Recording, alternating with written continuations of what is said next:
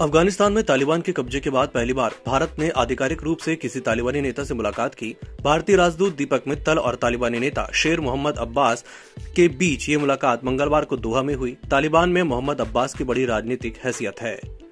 मंगलवार को जहाँ कोरोना के मामलों में भारी गिरावट देखने को मिली थी वहीं बुधवार को 11,000 से अधिक मामले और बढ़ गए। स्वास्थ्य मंत्रालय के अनुसार बुधवार को बीते 24 घंटे में कोरोना के इकतालीस नए मामले सामने आए हैं जबकि 460 लोगों की मौत हो गई। चुनावी रणनीतिकार प्रशांत किशोर के कांग्रेस में शामिल होने की अटकलें तेज हो गई हैं। उम्मीद जताई जा रही है कि वे जल्द ही कांग्रेस पार्टी की सदस्यता ले सकते हैं। लेकिन इस बीच पार्टी के कुछ ऐसे नेता भी हैं जो प्रशांत किशोर को कांग्रेस में शामिल करने के सख्त खिलाफ हैं। जन्माष्टमी के दिन कपिल सिब्बल के घर पर एक अहम बैठक हुई थी। इस बैठक में कांग्रेस के जी ग्रुप के नेता शामिल हुए थे। इनमें से अधिकतर नेता प्रशांत किशोर को कांग्रेस में शामिल करने के पक्ष में नहीं है। अफ़गानिस्तान में रह रहे 25 भारतीय नागरिक एनआईए के रडार पर हैं। सूत्रों के मुताबिक एनआईए को शक है कि ये सभी भारतीय आतंकी संगठन आईएसआईएस से जुड़े हैं, हालाँकि इनमें से कुछ की मौत भी हो चुकी है। अफ़गानिस्तान पर तालिबान के कब्जे और अमेरिकी फौज की वापसी के बाद काबुल में तालिबान नई सरकार के गठन की तैयारी कर रहे हैं। सूत्रों से मिली जानकारी के मुताबिक तालिबान एक शूरा काउंसिल की मदद से देश की शासन व्यवस्था को अंजाम देना चाहते हैं और इसके लिए तैयारियाँ की जा रही हैं। एक प्रधानमंत्री कैबिनेट भी होगी, जो सरकार के कामकाज को अमली पहनाएँगे।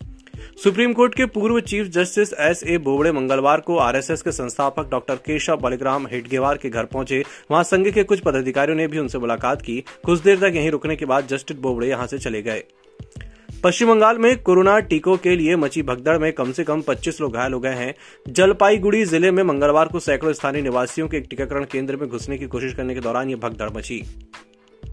सरकारी तेल कंपनियों ने आज, यानी एक सितंबर को, घरेलू रसोई गैस सिलेंडर के दाम बढ़ाए हैं। दिल्ली में बिना सब्सिडी वाले चौदह दशमलव दो किलोग्राम गैस सिलेंडर की कीमत में पच्चीस रूपए की बढ़ोतरी की गई है। अब दिल्ली में चौदह दशमलव दो किलोग्राम का एलपीजी सिलेंडर आठ सौ चौरासी रूपए पचास पैसे का हो गया है। वहीं उन्नीस किलोग्राम कमर्शियल गैस सिलेंडर के दाम में भी पचहत्तर रूपए का इजाफा किया गया है।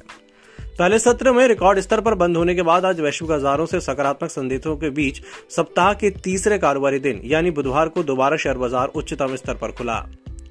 पॉन वीडियो बनाने के कारोबार में घिरे फ़िल्म अभिनेत्री शिल्पा शेट्टी के पति राज कुंद्रा पर लगे आरोपों को धनबाद में ब्याही गई एक मिस इंडिया यूनिवर्स ने और बल दे दिया है। परी पासवान ने दावा किया है कि वह भी राज कुंद्रा के जैसे एक प्रोडक्शन कंपनी से पीड़ित है। उस प्रोडक्शन कंपनी ने उनके साथ भी गंदा काम किया था।